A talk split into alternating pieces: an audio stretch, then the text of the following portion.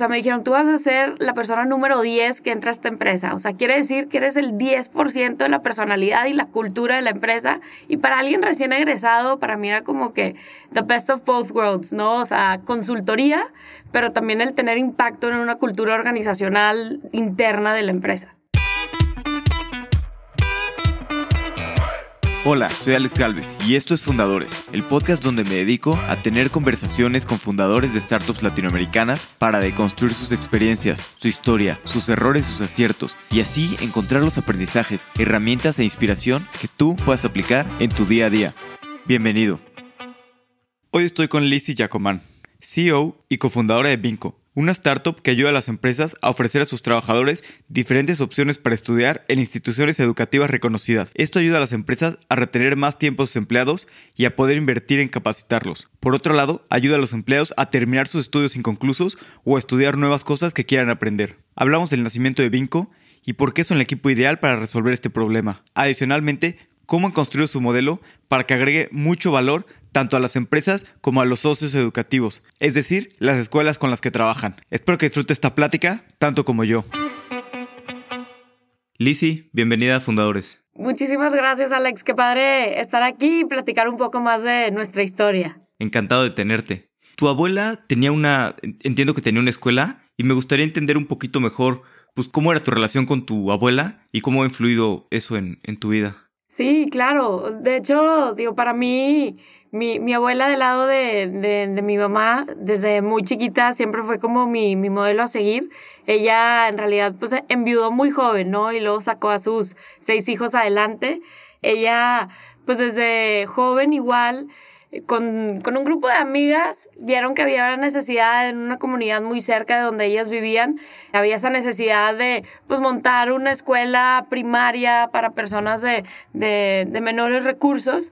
Y entonces, tal cual con sus amigas, fue como proyecto personal de poder ayudar a la comunidad que estaba ahí, ahí cerca. ¿Y todavía sigue la escuela? ¿O qué pasó? Sí, claro, de hecho ahí, ahí sigue, o sea, mi abuela desafortunadamente pues ya no vive, pero la escuela sigue y, y, la verdad es que hasta en misma familia nos ha tocado ir a eventos como que conmemoran a las fundadoras, pero también son eventos en donde vamos a apoyar y convivir con los estudiantes, como fueron cosas que me tocó hacer varias veces desde chica y, y ver el impacto y la emoción de, de las personas que van a, a esa escuela, siempre fue muy emotivo. Qué padre. Y qué padre ver tan, tan palpable, ¿no? El impacto de, pues, de tu abuela en, en tantas comunidades. Sí, la verdad es que para mí siempre ha sido como, bueno, era, es mi héroe hasta la fecha. De hecho, ahí creo que en, como en quinto de primaria teníamos que hacer como un discurso de esos de oratoria, de competencias. Y era como que hazlo sobre tu héroe. Yo en ese caso escogía a, mi abuelita y me tocó como pues ganar de la generación y luego ir a participar a otros lados, pero todo contando como para mí siempre fue ese modelo a seguir, especialmente como, digo, esto es un, un proyecto personal, pero como una mujer trabajando pues también de, de otra época y sacando a su familia adelante. Súper bien. Y luego un poquito con, con, respecto a la educación, sé que siempre has tenido como pues mucha pasión por la educación y por ser maestra. Escuchaba en, o leía en alguna entrevista que pues que encontraste un ensayo de chiquita, ¿no? Que quería ser o, o, maestra o basquetbolista. Sí, ahí en pandemia, ya ves que pues como que dices, es, es buen tiempo de hacer limpia. Entonces por ahí me encontré una tarea de, creo, pues de kinder, o sea, cuando tenía seis años y decía que yo de grande quería ser basquetbolista y, y, y, maestra, ahí con un dibujito medio feo que ni se entiende qué es, pero justamente, digo, yo la verdad siempre digo que el sueño de basquetbolista murió muy pronto, nunca he sido muy alta, no entiendo por qué, como de más chica, ahí más o menos me defendía y, y, y jugaba bien, pero lo de ser maestra a mí siempre me ha encantado desde yo encontraba las maneras de meterme como pues a dar clases de inglés en, en, en, en, otras primarias, en lugares cerca, si podía tomar como trabajos en donde pudiera hacer como algo de tutoring desde más chica. Yo la verdad es que siempre lo disfrutaba mucho el, el proceso de enseñar. Ah, qué padre. Justo te iba a preguntar eso, que cuál fue tu primera experiencia pues enseñando como maestra o lo primero que, que recuerdes de esa... sí, aquí mis, mis primos se reirán, pero pues como era, digamos, como la del medio de los primos. Me encantaba, teníamos ahí un club y entonces literal para mí era como, nos juntábamos a jugar de que era casi que la escuelita y entonces era como yo casi, casi que enseñándoles a multiplicar cuando tenían como cuatro años y yo tenía unos seis, siete, ¿no? Y era por, más que nada por, pues es de mis primeras memorias realmente enseñando, ¿no? Desde muy chica. Qué padre qué, interesante. Bueno, después sé que estudiaste economía en Yale pero me encantaría entender un poquito mejor cuando regresaste de Yale y trabajaste en consultoría para, para empresas familiares en Galea. ¿Cómo fue que, llegaste ahí a, Galea y qué fue lo que te llamó la atención de trabajar en, consultoría, pero no, sobre todo no para las grandes empresas, sino para empresas pues, medianas? Sí, yo de hecho, digo, aunque me fui fuera la, la, universidad, como yo siempre tenía esa espinita de que quería regresar a México, de hecho estando allá dije, o sea, no voy a aplicar a trabajos ni nada en Estados Unidos porque sabía que si se presentaba una oportunidad me iba a querer quedar, ¿no? Y, y yo siempre había sentido, siempre siento ese compromiso por regresar a México, regresar a Latinoamérica y tener un impacto acá. Justamente cuando regresé, la verdad es que como Yale es un, pues es, es una escuela de, de, liberal arts, ¿no? De que estudias economía, pero tienes mucha flexibilidad de llevar muchas clases diferentes. Yo llevé también muchos de, en temas de psicología, un par también en la escuela de, de negocios, pero de cine, de diseño gráfico, de historia. Te dan mucha flexibilidad. Entonces, una parte de mí sentía que, por un lado, me había perdido un, un, un, componente importante educativo de cómo se estructura un, un, negocio, cómo funciona, o sea, cómo leer un estado financiero, ¿no? Que no me había tocado ninguna clase en donde aprendiera eso. Pero también el, el asegurarme de poder regresar y que por más que obtuve un network pues más internacional en, en Yale, pues también era cómo poder fortalecer un network importante, especialmente en el mundo empresarial en, en México. Fue así como di con, con Galera, en ese entonces era GPC, ahí se, se dividieron los socios, pero justamente cuando di con ellos, la radio fui al, un día a la entrevista sin saber qué esperar. Y ese mismo día tuve la primera entrevista y me dijeron de que, oye, pues quédate una vez para la que sigue. Y me quedé a la siguiente entrevista y me dice, no, no, a ver, espérame. Y luego entraron y ahí on the spot me hicieron la oferta. Y a mí algo que me vendió y que me acuerdo mucho y que hoy lo comento mucho y lo comenté mucho con nuestros primeros hires en Vinco es que, o sea, me dijeron, tú vas a ser la persona número 10 que entra a esta empresa. O sea, quiere decir que eres el 10% de la personalidad y la cultura de la empresa. Y para alguien recién egresado, para mí era como que the best of both worlds, ¿no? O sea, consultoría, pero también el tener impacto en una cultura organizacional interna de la empresa. Sí, y qué importante esto que dices de, de ser el 10% de la empresa, ¿no? Sobre todo yo creo que cuando vas saliendo de la universidad y empiezas a trabajar, pues te das cuenta, ¿no? Del impacto que puedes tener y también mejor trabajar en una empresa así más pequeña que entrar en una empresa, ¿no? De, de, miles de personas, como que aquí tu impacto, pues es real, ¿no? Es palpable y pues realmente estás eh, afectando. Sí, y que por eso ahí a mí me encantaba meterme como pues a diferentes cosas también internas de la empresa, que si organizar y fortalecer eh, un programa de internships, especialmente para personas que estaban estudiando en Estados Unidos. Fue así como recluté por primera vez a mi socia Miriam, convencerla de venirse a México y se vino dos veranos a hacer su internship en la empresa en la que yo estaba, ¿no? Qué padre también esto de, veo que siempre te ha gustado como, pues como hacer comunidad con, digo, estudiaste tanto en Yale como después tu MBA en MIT, siempre te ha gustado mucho pues la parte de, de hacer comunidad y ver cómo puedes apoyar pues, a todas las, pues, las comunidades de, latinos, ¿no? Que, estudian en, en, el extranjero, que imagino que, que son bastantes.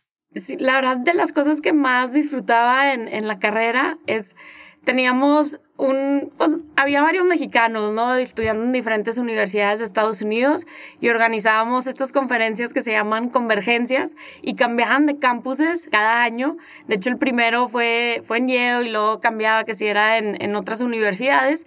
A mí me tocó organizarlo un par de veces, pero era justamente para juntar a los mexicanos estudiando en Estados Unidos hablar sobre los diferentes, pues, los diferentes áreas de oportunidad que existían en México, pero en gran parte, digo, mi plan ahí era, pues, cómo ayudarlos a convencer de gente, o sea, muy capaz, muy inteligente, ayudarlos a convencer de que regresemos a México porque hay tanto que hacer y tanto impacto por lograr. ¿Y cómo sientes que era, pues, tal vez el ambiente de cuando estudiaste en la carrera y la gente, no sé si quieres estudiar seguirse en Estados Unidos a cuando estudiaste en, MIT, que yo creo que ahora es mucho más normal que la gente que estudia fuera quiere regresar a México, ¿no? A construir aquí y ayudar aquí a resolver los problemas. Sí, en realidad es súper es, interesante porque creo que la mayoría de mis amigos latinoamericanos de carrera siguen, se quedaron en, en, Estados Unidos y siguen allá. Y la verdad es que la mayoría de mis amigos latinoamericanos de la maestría regresaron a, a México, bueno, a sus países o diferentes países, pero sí con mucho mayor enfoque en Latinoamérica. O sea, sí es sí ha sido una etapa increíble de ver cómo ese talento realmente quiere regresar ahorita que existe ese boom de todas estas cosas que se pueden hacer. Sí, sí, sí, totalmente. Bueno, y ah, me gustaría entender un poquito tu, experiencia en MIT, que bueno, es una super escuela. También sé que estuviste como teaching assistant de, de varias materias. ¿Cómo se siente? Digo, porque es diferente pues dar clases tal vez a tus primos que, que estar pues ayudando en, en MIT, ¿no? Que es un super nivel y estás en, pues en, en una de las mejores escuelas. Sí, la verdad es que a mí yo disfrutaba, o sea, disfruto mucho enseñar, ¿no? En, en Yale también fui como teaching assistant, pero de, de español, fue como de los primeros gigs que pude tener y era muy divertido y la verdad es que aprendí mucho de español, que muchas reglas que o sea, de preposiciones que ya no me acordaba, ¿no? Entonces estuvo padre. Pero en MIT igual, la verdad es que yo, o sea, de mis primeros fue a apoyar en, como teaching assistant en, en una clase de, marketing.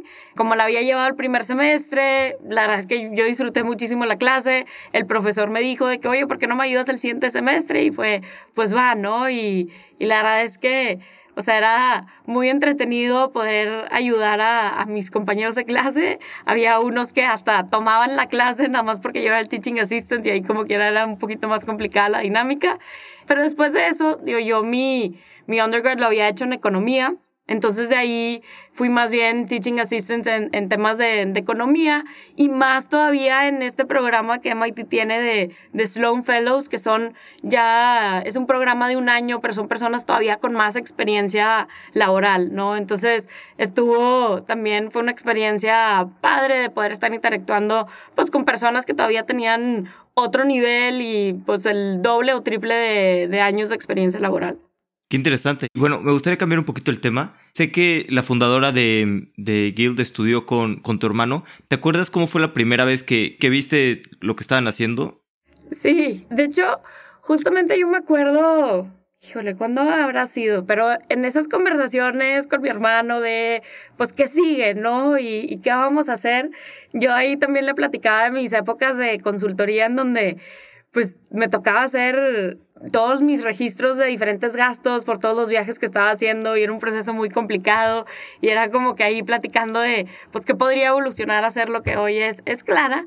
Y muy similar él, él, él me, me empieza a platicar de oye, una de mis classmates está haciendo este modelo en Estados Unidos, en realidad, o sea, échale un ojo porque por un lado, pues es o sea, yo que venía trabajando con consultoría, con empresas de todo tipo, es seguir trabajando con empresas de manera que pues lo has venido haciendo por años y la verdad es que lo disfruto y me encanta. Pero por otro lado es ese componente de educación y de impacto que al final es esa mezcla de the best of both worlds, ¿no? Entre seguir trabajando con empresas, generar impacto por medio de las empresas, pero más enfocado en temas educativos y en apoyar más a su gente. ¿Y cuándo fue más o menos cuando, pues cuando estaban hablando de esto?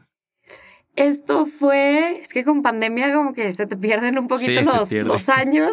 A ver, se me hace que fue como a mediados del 2019. Ok, ok. ¿Y, y cómo fue después que, que te decidiste a, a, emprender? ¿Cómo fue el proceso? ¿Viste pues, la industria de educación y, y empezaste a, a, ver más ideas? ¿O cómo fue y por qué decidiste pues, ya animarte a, a fundar tu propia empresa? Sí, yo en ese entonces estaba en, en BCG. La verdad es que por mucho tiempo, digo, te digo, me, sí me, me encanta trabajar con empresas, o sea, muchos temas de consultoría los disfrutaba muchísimo. A mí, de hecho, en esa época la radio estaba muy contenta porque me estaban tocando esos proyectos de los más como digo, suena trillado, pero los más innovadores dentro de consultoría, como que los proyectos que BSG estaba haciendo en Estados Unidos para un Starbucks, nosotros lo estábamos haciendo para empresas mexicanas, de meterle temas de machine learning, de AI, trabajar con los equipos de sus data scientists y data engineers. Pero luego la verdad es que se vino, se vino la pandemia y pues muchos de esos proyectos se, se acabaron y la verdad es que ahí viendo justamente dos cosas, ¿no? Uno, que el impacto de la pandemia es mucho más fuerte en la base operativa o en aquellos con menores niveles de educación. Y lo segundo, que es, pues no había de otra, ¿no? Todos los diferentes socios educativos y todas las instituciones educativas tenían que impulsar más sus programas en línea, ¿no? Entonces estaban saliendo programas increíbles, mucho más flexibles, mucho más accesibles, especialmente para el adulto trabajador, que para mí fue como, o sea, la gota que derramó el vaso de que ahorita es el momento de hacer algo mucho más enfocado en educación y la verdad es que hay una oportunidad muy grande por medio de las empresas yo pues, trabajando con muchos corporativos grandes, nos tocaban proyectos de todo en donde muchos tenían este problema de, de, la rotación de personal, ¿no? Y típico proyecto de consultoría que había uno de, eran vendedores y al mes se les iban los vendedores o a los dos meses y vendían un chorro, cobraban su comisión y se iban de la empresa. Y entonces era diseñábamos un esquema de compensación variable con tanta complejidad de que si te quedas tres meses y contra cobranza y seis, que al final era tan complejo que no funcionaba, ¿no? Y entonces al empezar a ver educación más bien como esta herramienta de retención de tu equipo, pues al final apoyas el, no nada más a tu gente, pero tú como empresa también vas desarrollando tu talento interno. ¿Y cuáles fueron los primeros pasos ya que te empezaste a decidir que, que había algo en esta parte, sobre todo de, trabajar con empresas de retención de talento? ¿Qué, ¿Qué, decidiste hacer? ¿Hablar con usuarios o tal vez buscar a, a, Rachel que sabías que estaba haciendo algo solucionando los problemas similares? ¿O como cuál fue tu, pues, tu primer paso? De hecho, ahí, pues de lo primero es si, si hay interés, ¿no? Y si hay mercado. O sea, creo que para la parte de mercado, pues se volvió un poco más sencillo de, pues poder o sea, sacar esos números de cuál podría llegar a ser el, el, impacto que se puede tener, pero luego aprovechando también ese mismo network de, de BCG y con todas las empresas con las que ya había trabajado, de hecho también me tocó un par de proyectos con, con universidades, entonces ahí fue empezar a tener esas conversaciones para ver si, digo, por un lado, o sea, desafortunadamente Latinoamérica siendo la región con la brecha de habilidades más grandes, pues hay mucha oportunidad de, de upskilling y una base operativa que pues requiere mucho apoyo. Pero luego segundo es si hay ese interés, ¿no? Por medio de los dos stakeholders principales, que es las empresas y los socios educativos. Y la verdad es que por medio de esas conversaciones empezamos a tener esas primeras como confirmaciones que dije, o sea, esto sí tiene pies y cabezas y empecé a buscar también a, mis socias, ¿no? Para ver cómo le vamos dando más estructura para luego fundarnos oficialmente. ¿Y cómo fue cuando pues, decidiste hablar con tus socias, contactarlas? ¿Cómo fue esta parte de, pues, de formar este equipo inicial? Yo, de hecho, a Miriam y a Sofía las conozco desde primaria. O sea, de hecho, crecimos jugando fútbol juntas. Sofía y yo, en, en épocas de primaria, cuando pues no había equipo de, de, fútbol de niñas, nosotros queríamos jugar fútbol, yo en esas épocas jugaba básquet, por eso quería ser basquetbolista y Sofía nadaba, pero luego después de esos entrenamientos nos quedábamos en una esquinita del, de la cancha de fútbol a entrenar, ¿no? Y, o sea, había entre árboles y así, o sea, no, no estaba nada padre, pero ya eventualmente nos fueron dando la mitad de la cancha para las mujeres y la mitad para los hombres. Y a Miriam yo la había, o sea, ya la conocía igual, pues yo la había contratado, reclutado por primera vez en consultoría, en este programa de internships que, que ayudé a crear dentro de la consultoría boutique.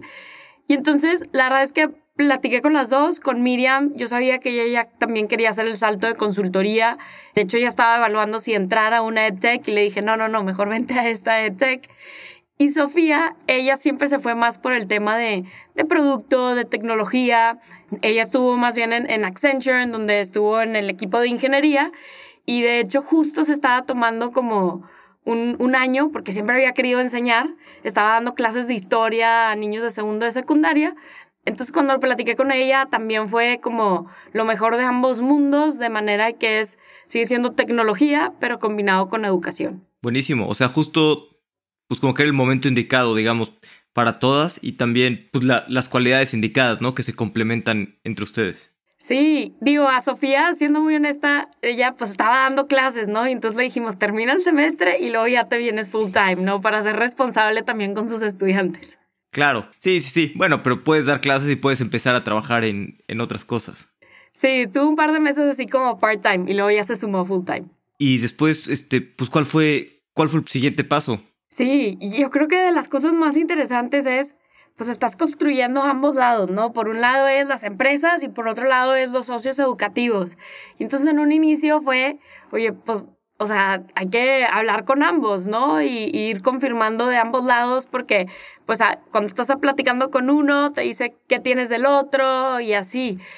Pero la verdad es que muy pronto nos empezamos a dar cuenta que era más importante tener a los mejores socios educativos, a los que nosotros veíamos más fuertes en el mercado, como parte de, o sea, las alianzas, porque eso empezó a hacer que las conversaciones con las empresas se movieran mucho más rápido, ¿no? Porque dicen, oye, ya tienes programas muy buenos de preparatoria, muy buenos de carrera, muy buenos de idiomas, de certificados, o sea, ya tienes una oferta educativa completa que yo teniendo una base operativa, yo empresa teniendo una base operativa muy grande, muy dinámica, pues tengo diferentes necesidades, ¿no? Y necesito conectar a unos con inglés, a unos con unos certificados, a unos con preparatoria. Y entonces eso hizo que las conversaciones se movieran mucho más rápido. ¿Y fue complicado conseguir estos socios educativos cuando no tenías pues, tanto de las empresas o conseguiste un LOI de las empresas o cómo resuelves esta parte? Sí, la verdad es que siempre los primeros son los más difíciles. Creo que es, parte de ese proceso de, de, aprendizaje. Sí empujamos a las empresas a tener por lo menos un LOI en donde era algo muy sencillo. Y con las universidades, la verdad es que al final, como vemos nosotros, toda relación tanto con universidades con, como empresas es es, esta es una relación de, o sea, décadas, ¿no? Y entonces nosotros vemos esa sinergia de que, pues en gran parte es, o sea, ellos que tomen una apuesta en nosotros, nosotros tomamos una apuesta en ellos y, y de verdad es que, o sea, es un esquema en el que vamos a ganar todos, ¿no? Sí, ¿y cómo funciona un poquito Vinco? Pues platícame para, para entenderlo bien bien y también para las personas que, que no conocen. Claro, nosotros en Vinco ayudamos a que las empresas puedan conectar a sus equipos con diferentes oportunidades educativas, desde, como decía, de preparatoria, inglés, carrera, certificados. Nosotros nos asociamos con diferentes socios educativos, donde consolidamos la oferta en un solo lugar llevamos toda la administración para, para las empresas y ese reporteo y ese seguimiento para mostrarles un retorno de inversión en educación positivo. Y luego a cada uno de los colaboradores le asignamos una, una figura de coach, que es alguien que les ayuda a encontrar el mejor programa para ella o para él, pero que también les motiva durante toda su trayectoria para asegurarse de que sean estudiantes exitosos. Y la parte interesante del modelo de, de Vinco es que nosotros el pitch con las empresas es que todos los recursos que tengan, preferimos que se vayan 100% a apoyar la educación de sus equipos. Nosotros hacemos la parte administrativa y de apoyo y más bien como crecemos es cobramos una cuota de apoyo al socio educativo que muchas veces es equivalente a su Student Acquisition Cost, que esto es por cada estudiante activo. Uy, qué, interesante esto que mencionas de un como coach que tengan las personas, porque a veces es complicado, ¿no? Saber pues, qué estudiar o cuál es el camino indicado. ¿Cómo, cómo llegaron a, a este insight y, y, pues, por qué decidieron asignar un coach? La, la, verdad es que la razón principal por la cual nosotros que vamos enfocados un poco más a mandos medios hacia abajo de la base operativa, la razón principal por la cual no continúan sus estudios es el económico, ¿no? Y entonces al incentivar a la empresa a que apoye más a su gente porque tiene ese retorno de inversión en educación positivo, resuelves ese primero. Y la segunda es por no saber por dónde empezar, ¿no? Eh, muchas veces el colaborador está solo y que le dicen, oye, tenemos convenio con estas universidades, pero es hablar a cada uno, que te expliquen. La verdad es que a veces hay diferentes vendedores en diferentes universidades y, pues te dicen información un poquito diferente, ¿no? Entonces aquí les damos esa garantía de, en vez de hablar a los diferentes socios, nosotros les preguntamos un poco acerca de su perfil, de sus horarios de trabajo, sus intereses y con base en eso les hacemos estas recomendaciones personalizadas de programas y, y, y ya una vez inscrito, también ese coach se vuelve como pues ese apoyo moral que te está motivando durante toda tu trayectoria para asegurarte que seas un estudiante exitoso. Pues, cómo agregan valor en, en, todos lados, ¿no? Sobre todo también con los socios educativos que les cobras pues lo mismo que está haciendo su costo de adquisición de, de los usuarios. Veo que pues, han planteado bastante bien el, el, modelo, pero ¿qué cosas les han sorprendido? o sea, de lo que tenían planeado en un principio, una vez que empezaron a hablar con usuarios, como por ejemplo, no sé si habían planeado esto del coach desde el principio, o qué otras cosas han sido como, como insights que, pues, que han ido aplicando? Para temas de cosas que nos han sorprendido y, y, yo creo que para bien, por ejemplo, obviamente al entrar nosotros decíamos, bueno, si vamos enfocados un poco más a, a esa base operativa, que termine su preparatoria y su carrera, pues sí teníamos algo de miedo de que todavía no hay una adopción tecnológica tan fuerte como, como quisiéramos, ¿no? Porque muchos de estos programas, para que sean accesibles y flexibles para el adulto trabajador, son en línea. Y entonces nos fuimos a, a, las plantas, a las sucursales, a todos lados para ir a escucharlo de primera mano y entrevistar y hacer encuestas sobre si tienen aparatos electrónicos para tomar sus clases o si tienen internet en sus casas o que las mismas empresas decían, aquí después del trabajo se pueden quedar a usar el internet y tomar sus clases, ¿no?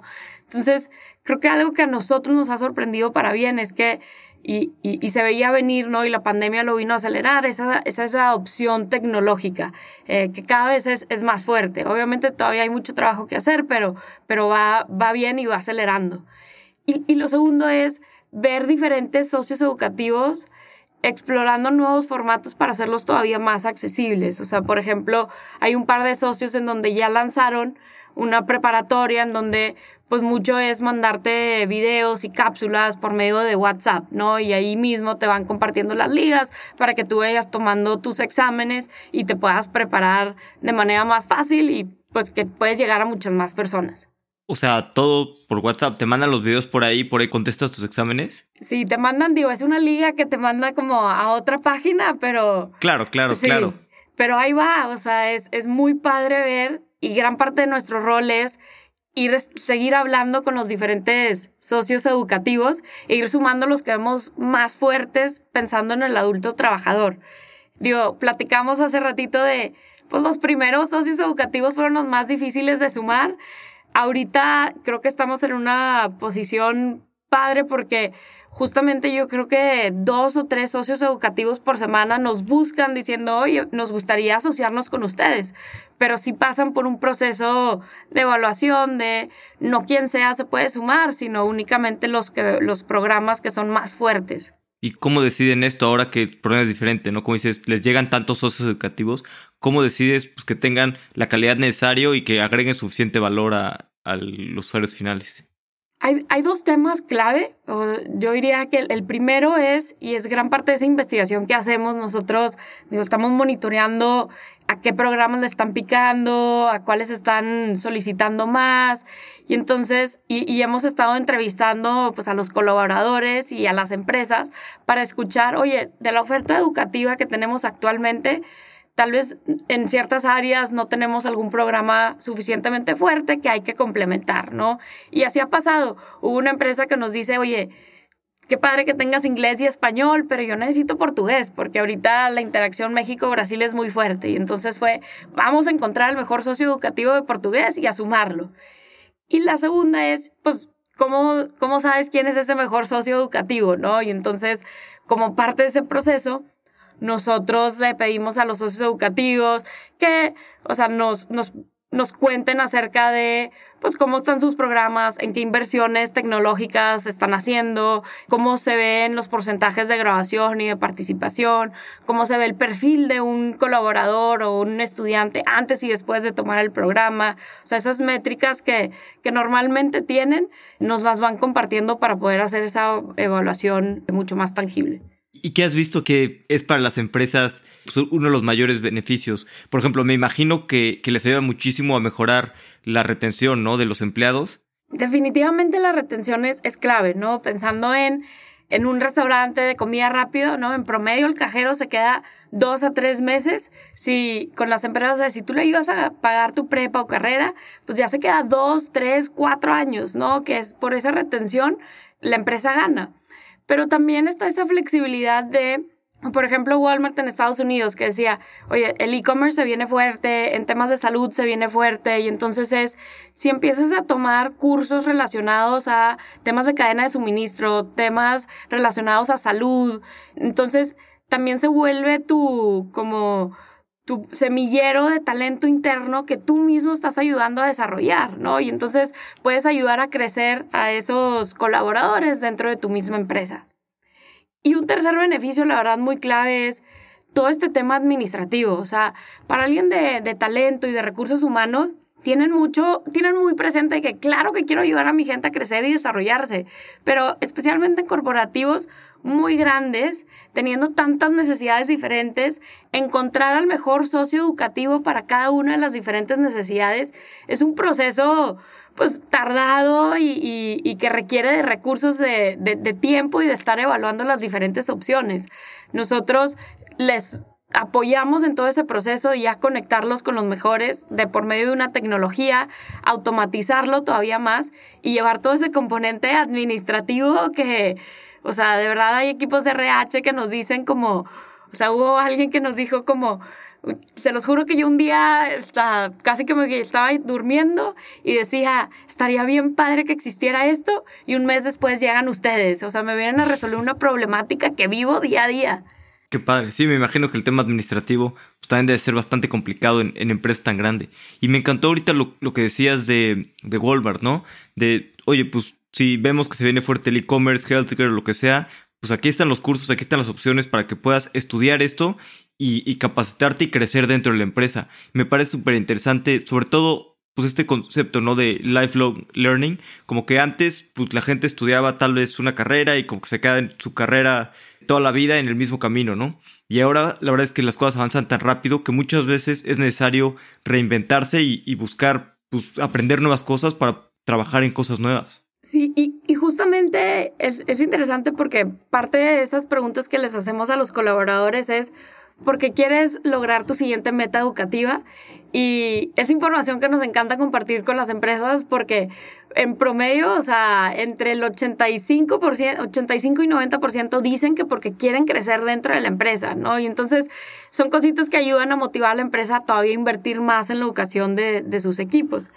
Y, y, en temas de lifelong learning, la verdad sí, o sea, es justamente la misión y la razón de ser de Vinco en donde pues muchas veces yo siempre me he sentido muy afortunada de las oportunidades educativas que he tenido, que, oye, si quiero aprender Python o alguna habilidad nueva, pues sé un poco más de, de dónde buscar, ¿no? Y, y entonces en este proceso, ¿cómo asegurarnos de que este acceso a las oportunidades educativas sea más equitativo, ¿no? Y que el cajero, el mesero, el, transportista también pueda tener acceso a, a, ellas y que tenga esa probadita de tomar su prepa en línea, su carrera en línea o algún certificado, que eso es hoy, ¿no? Pero mañana puede ser una habilidad siguiente, pero mantenerlos involucrados en, en esta ola importante del aprendizaje constante. Sí, totalmente. Y es muy cierto lo que dices, ¿no? Que pues que no toda la gente tiene las mismas oportunidades, ¿no? Y algunos tuvimos más oportunidades de poder, pues que nuestros papás pagaran una escuela, que estudiáramos y, demás, pero pues simplemente, o sea, al menos hay que intentar llevar estas oportunidades a, pues, a toda la gente de Latinoamérica para que tengamos una sociedad menos desigual, ¿no? Y también que tengamos pues más personas que puedan pues tener los conocimientos de, pues, de seguir aprendiendo cosas nuevas y, y ya con la base básica muy dura, pues puedes aprender muchas más cosas. Sí, para nosotros es, lo más motivante y, y, regresando a esa figura del coach, esos mensajes que recibimos de los estudiantes, de esa emoción por regresar a estudiar y sentirse apoyados por su empresa y, y por Vinco, pues es esa motivación natural, ¿no? Que por eso aquí seguimos dándole con todo. Sí, eso del coach me encanta, creo que es súper básico para lograr pues, la motivación y acabar, ¿no? Esa, pues, los estudios, porque es muy complicado y siento que, pues, siento que eso ayuda muchísimo a, tener esas tasas de determinación. Y cambiando un poquito de tema, ustedes pasaron por, por YC, que pues, es un programa muy bueno de, aceleración. Me gustaría entender un poquito mejor cómo fue su, pues, su experiencia en YC y qué sientes que les ha ayudado o no ha ayudado para crecer Vinco. Sí, nosotros con, participamos este, el verano pasado en, en el batch de, del 2021 en, en YC. Para mí una de las cosas claves que le sacamos de, de ese programa es el, el conectar todavía más con, con, otros founders, ¿no? O sea, yo creo que algo que han hecho muy bien y creo que todavía mejor en, en Latinoamérica es, es crear, regresamos al componente de comunidad, ¿no? Pero realmente hay como un, una comunidad muy fuerte entre que los mismos que pertenecen a YC están buscando constantemente esas maneras de, de, ayudarse, ¿no? Y la verdad es que de ahí se nos han abierto muchas puertas, tanto con socios potenciales de, de Vinco, ¿no? O sea, por ejemplo, digo, Platzi, que fue el, la primera empresa de Latinoamérica de ser parte de YC, ya es uno de nuestros socios educativos actuales, pero de ahí mismo, entre también en, en EdTech específicamente, pues nos estamos ayudando a conectar con, con más personas, incluyendo inversionistas. Y ahorita solamente están en, en México, ¿verdad? ¿Tienen planes de expansión para otros países de Latinoamérica? Sí, la verdad es que, digo, aunque estamos enfocados actualmente en México, sí ya tenemos estudiantes de Colombia y, de Brasil, justamente porque las mismas empresas con las que trabajamos hoy nos dicen, oye, ¿por qué no empezamos con un lanzamiento aquí, acá y demás? Creo que ahí la verdad es que estas mismas empresas están guiando en gran parte nuestro crecimiento en la región, que lo vemos de manera muy acelerada y que también en, en ese proceso, pues también hemos estado evaluando y cómo complementamos nuestra oferta educativa, aunque muchos de nuestros programas actuales son regionales, pero cómo complementar de que no tengan tanto enfoque en México, sino un poquito más en, en Sudamérica y Centroamérica. ¿Y, ¿Y, qué han hecho para pues, buscar programas educativos? O sea, simplemente buscan más socios educativos o qué otras opciones han visto para que los programas no estén tan enfocados en México? Es interesante porque empiezan a salir también, especialmente para la, la, universidad han salido como varios programas de, por ejemplo, uno de los socios más grandes de Guild es Southern New Hampshire University y ellos están traduciendo sus programas en español y están entrando a Latinoamérica, que es dentro de esos, o sea, socios educativos. Y luego también están otros que es como ese, pues también tanto obtienes tu título de México, pero también de Suiza, de otros países, y la verdad es que muy accesibles. Eso es uno, ¿no? De que sean programas un poquito más globales, pero luego lo otro es que sabemos que hay jugadores claves, importantes, con programas muy fuertes, también a nivel más local, ¿no? Y entonces es ir abriendo esas conversaciones dependiendo de las necesidades que vamos viendo también de las empresas. Y hablabas un poquito de los, los programas accesibles ahorita. Una pregunta, ¿cómo funciona con, con las empresas y sus empleados? La empresa paga una parte y el empleado paga otra parte. Hay tratos diferentes con todas las empresas, más bien de cómo quieran dar esta prestación a sus empleados o cómo funciona toda esa parte de, pues, de pagar por la educación. Sí, con las empresas nosotros lo que más empujamos es que entre más apoyo da la empresa, más adopción hay con los estudiantes, ¿no? Creo que es encontrar, el, el esquema también ideal porque, pues, por ejemplo, en Estados Unidos originalmente los programas famosos de McDonald's y Walmart, el a dollar a day, ¿no? De que yo te ayudo a pagar casi toda tu colegiatura, pero tú te comprometes, ¿no? Y un esquema de copago, ¿no? La verdad es que lo padre de la plataforma es que es muy flexible en ese beneficio de a quién se le da y cómo, pero es parte de ese proceso que trabajamos con las empresas para empujar como, oye, yo como empresa tengo estrategia de aumentar mi retención, arranquemos apoyando con colegiaturas, con becas más bien, al, al, aquellos que están en las sucursales en donde yo tengo mayor rotación, ¿no? Y entonces de ahí va creciendo el programa. Algo que nos encanta y nos motiva mucho es que todos que arrancan con un apoyo lo han ido creciendo a través de, de los meses, ¿no? Porque ven ese impacto en, en la retención, pero también en el, en, en el engagement y la lealtad y en la retroalimentación que reciben de su gente. Qué padre, qué buena onda eso y qué gran métrica que, que arranque con un cierto apoyo y que lo, lo, vayan creciendo conforme vean resultados. Sí. Oye, una pregunta que no, no me gustaría tener que hablar de este tema, pero me encanta a mí que ustedes son tres mujeres y son tres fundadoras. pero pues me encantaría ver más fundadoras, ¿no? Creando empresas y porque pues mientras más diversidad tengamos, podemos resolver más problemas y pues, mejorar la región. Pero creo que a veces también es difícil para las mujeres, simplemente por, pues, por la sociedad, ¿no? La misma sociedad, pues le ponemos pues le ponemos trabas a las mujeres, ¿no? Todos queremos que, el hombre vaya y trabaje y, la mujer pues simplemente va a una comida familiar y las preguntas son diferentes, ¿no? De, de uno y, hacia otro. ¿Cómo ves tú que podemos hacer para apoyar y ayudar a más mujeres que se metan en tecnología y se, y se animen a, a crear empresas? Para mí, yo siento, digo, a un nivel personal como que pues ya vengo acostumbrada de que es algo que sí me he ido topando toda la vida, pero vas saliendo, ¿no? O sea, por ejemplo, yo cuando me fui la carrera a Estados Unidos, o sea, ahorita ya es más común, pero antes, o sea, se contaban con los dedos de una mano las mujeres que nos íbamos a Estados Unidos, ¿no? Y obviamente sí, Monterrey, siendo pues por lo general una comunidad un poco más conservadora, pues no era tan común, ¿no? Pero ha sido padre ver que ahora, o sea, a mí, a mis primas más chicas que me decían, me quiero ir fuera, era, ¿cómo te ayudo con tus ensayos para, para que te vayas? Porque, o sea, sí te abre muchas puertas, conoces gente muy diferente a ti, te abre otro mundo, ¿no? Entonces, creo que ha sido padre ver esa, esa transición. Y yo creo que en el mundo de emprendedores también estamos pasando por esa transición increíble.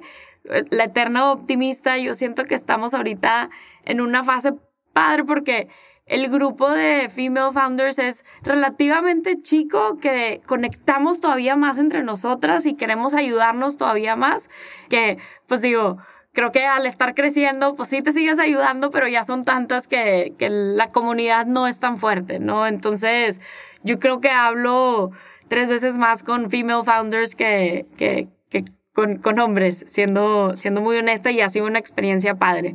Entonces, para mí, la clave está en seguir abriendo esos canales de oportunidades, especialmente para mujeres, que puedan tener más conversaciones con otros founders, con clientes potenciales, inversionistas y demás. Sí, es cierto eso que mencionas ante la comunidad, que creo que es buenísimo. Y ahorita ya he visto mucho, ¿no? La comunidad de, pues de, de fundadoras, comunidad de inversionistas y como mucho, mucho apoyo, ¿no? En esa parte de comunidades. Y creo que es un bueno, ayuda muchísimo, ¿no? A que, a que pueda crecer y que, y que cada vez más personas, más mujeres sobre todo, se animen a, a meterse al mundo de tecnología y a fundar empresas o invertir en empresas. Sí, yo creo que teniendo esos, o sea, más modelos exitosos que, digo, ya se ven cada vez más por todo el mundo, pues más mujeres se terminan animando, ¿no? Entonces, ha sido, ha sido padre ver ese crecimiento y para mí, te digo, es una etapa padre porque la comunidad es de buen tamaño que nos podemos ayudar más.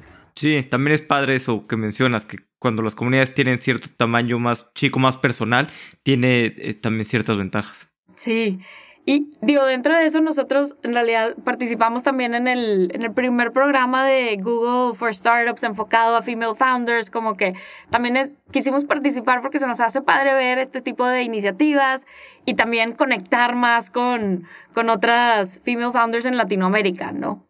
Buenísimo. Vamos a pasar a la última parte, que son las preguntas de reflexión. Las preguntas son cortas, las respuestas no necesariamente. ¿Cuál es el libro que más te gusta recomendar? No es tan relacionado a startups, pero el que más recomiendo, la verdad. Mejor. la verdad es el de Why We, Why We Sleep. Ah, buenísimo. Justo lo tengo. ¿En tu lista? Sí, justo lo iba a empezar el otro día y fue como, bueno, lo voy a poner el primero del siguiente año, pero, pero sí, me, llama muchísimo la atención. Ya con esto lo, lo voy a empezar. Buenísimo. La, la, verdad es que a mí se me, se me hizo muy bueno y fue, ha sido uno que sí ha impulsado como hacer ciertos cambios en, en comportamientos. Buenísimo, qué padre. Sí, la verdad es que yo duermo, pues duermo bastante bien, soy, soy dormilón, apenas me acuesto, me duermo, entonces como que pues no, no lo he necesitado tanto, pero a mi esposo le cuesta un poco más, entonces también quería leer para entender todo y poder este, pues ayudar a esa parte. Qué envidia, qué envidia. creo que yo sí soy lo opuesto, pero sí me ha ayudado como la ciencia y la lógica detrás de, o sea, cómo hacer y apoyar a que puedas dormir mejor. ¿Cuál es una opinión que tienes que poca gente comparta? Esta es donde me puedo conseguir algunos enemigos. Este, híjole, yo creo que relacionado, digo, ahorita pensando en los libros y teniéndolo top of mind, no sé si tanto una opinión, pero un comportamiento controversial yo admiro muchísimo a las personas que, y hasta las envidio, que dicen, me la pasé toda la tarde leyendo un libro y lo acabé en un día. O sea, yo soy muy hiperactiva, que por más que mi mente dice está padrísimo y lo quiero seguir leyendo, o sea, mi cuerpo dice, ya me tengo que mover y necesito hacer como ejercicio o ir a hablar con alguien o hacer una actividad diferente. Entonces, creo que a veces, digo yo, aquí es donde me puedo conseguir más enemigos, pero a veces por ejemplo, creciendo cuando en los veranos salían los libros de Harry Potter, ¿no? Y que todo el mundo se los leía en un, en un día y en la noche se juntaban a platicarlo, pues yo sí me quería juntar a platicar, pero no tenía, o sea, no podía leerlo todo en un día. Malamente, comportamiento de los que no estoy orgullosa, leía los primeros dos capítulos y a veces la verdad es que sí me saltaba al final para poder saber qué pasó. Luego sí me decían varios amigos de que ya no te vamos a invitar si no lo lees todo y bien. Y... ¿Hay algún punto de inflexión en tu vida que haya cambiado la forma en la que piensas? Yo creo que, o sea, un punto importante en, mi vida y que ahorita como que ha sido gran parte de la motivación de Vinco. La verdad es que cuando yo me iba a ir a, apenas a, a la carrera en Yale, entró la hermana menor de la que había sido mi nana toda mi vida, pues a ayudar en mi casa y la verdad es que me acuerdo muy bien cuando mi mamá me dijo, o sea, cuál era su edad. Y era exactamente la misma edad que, que la mía, ¿no? Y entonces, como que ahí sí me pegó de, pues estoy aquí a punto de irme como a una universidad, una de las mejores del mundo, y ella que también quería estudiar, y de hecho le ayudamos a hacer su carrera, y pasó a otro trabajo, a ser contadora. Las oportunidades eran muy diferentes, y entonces ahí sentí como ese balde como de agua fría de pues todas las ganas que le había echado en prepa de que si las clases, que si las organizaciones estudiantiles, deportes, sentía que al final no hubiera estado en esta posición si no hubiera tenido la suerte de nacer en una familia que me pudiera apoyar eh, en pagar pues, la escuela privada o la universidad fuera, ¿no? Entonces, creo que desde entonces sentí todavía más fuerte ese compromiso de ayudar a más personas a que puedan tener esas mismas oportunidades educativas que, yo he tenido. Sí, y por lo mismo es una responsabilidad, ¿no? Haber tenido estas oportunidades y, y cómo hacemos para que más personas tengan más oportunidades. Sí, definitivamente. ¿Tienes algún fracaso favorito? Creo que aquí también ha sido en los que, o sea, le he dado muchas vueltas recientemente. Yo, pues en, en consultoría, cuando tuve como mi primera promoción, además en esa empresa pues era de las primeras promociones y la primera mujer, o sea, me acuerdo mucho de como mis primeras evaluaciones cuando pasé a ser ya como manager, ¿no? Y sí me acuerdo que en esas eh, evaluaciones, o sea, hubo un comentario que, que me pegó, que era que decía como, a veces siento que trabajo, o sea, para Lizzie, no con Lizzie.